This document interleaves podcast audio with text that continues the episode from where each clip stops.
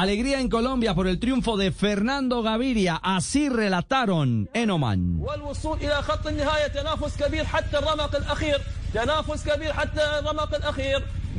Es el paso a paso del corredor nacido en la ceja Antioquia que hoy al embalaje derrotó a Mark Cavendish, segundo en la primera fracción. Esto significa que el colombiano Fernando Gaviria del UAE Emirates es ganador de etapa y primer líder de la carrera. Estoy muy contento por esto, estoy muy contento de estar acá. Ayer ante los medios de comunicación les había dicho que venía a ganar etapas a este país y así lo he logrado. Es un alivio para mi cuerpo, tenía mucha presión en mi mente porque quería ganar cosa que no había sucedido la semana anterior en Arabia Saudita, pero por fin se ha dado y estoy muy contento de haber logrado mi primera victoria.